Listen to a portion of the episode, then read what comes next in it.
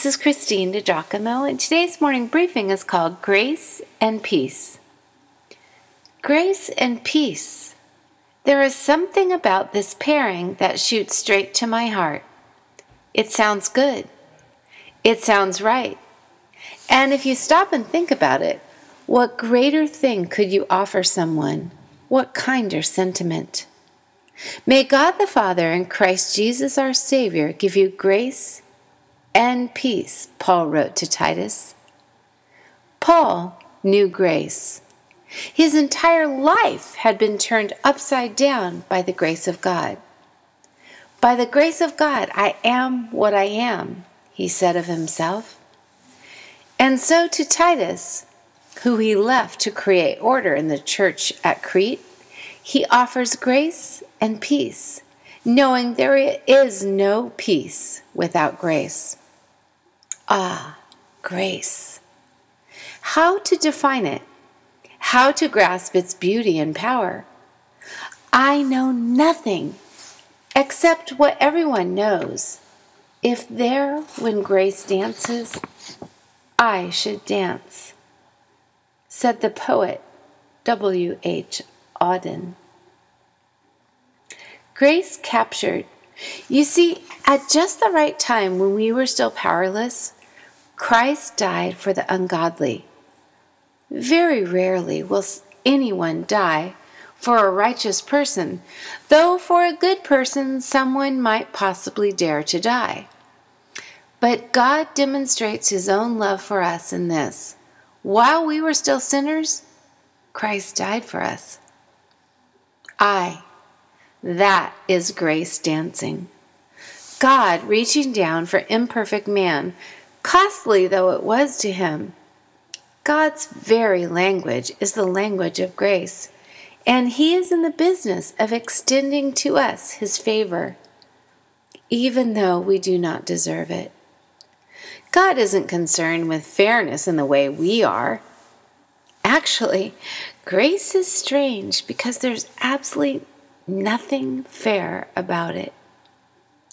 Tis a difficult thing to comprehend. Grace is not about fairness or deservedness. And then I remember I don't think the way you think. The way you work isn't the way I work, God decrees. For as the sky soars high above earth, so the way I work surpasses the way you work, and the way I think is beyond the way you think.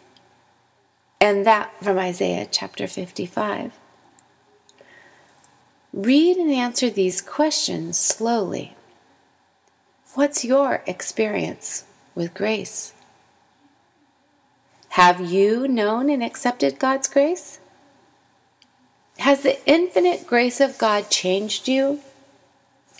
Do you flow in grace, giving and receiving it freely? Hmm, can't really know love without grace.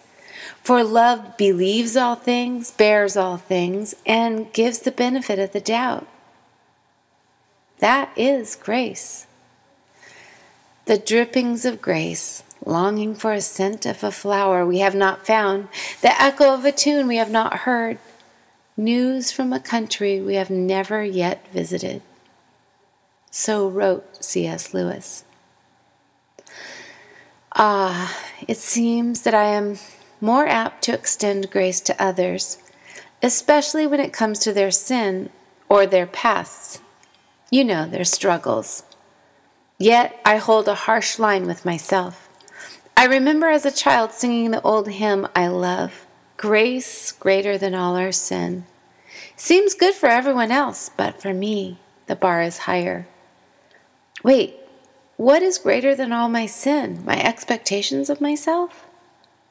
No, God's grace. Makes me think of the song I love by Building 429. When no one else knows how I feel, your love for me is proven real. When no one else cares where I've been, you run to me with outstretched hands and you hold me in your arms again. I need no explanation of why me. I just need confirmation. Only you. Could understand the emptiness inside my head.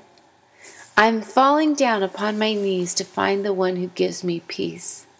Ah, and I'm connected with grace again. Yes, I am reminded that his ways are not my ways. God said, I will have mercy on whom I will have mercy, and I will have compassion on whom I will have compassion. God doesn't wait for me to come to him. He runs to me with arms outstretched. And in his arms, I remember how to dance again. Now that is amazing grace. I will ask you again have you experienced that grace? Perhaps you need to take a step. So I'll ask you a couple more questions. Ask God to help you walk in His grace, accepting His and giving grace to others as well. And then how about this? Memorize Ephesians 4:29. You know, of building 429. Do not let any unwholesome talk come out of your mouths, but only what is helpful for building others up to their needs that it may benefit those who listen.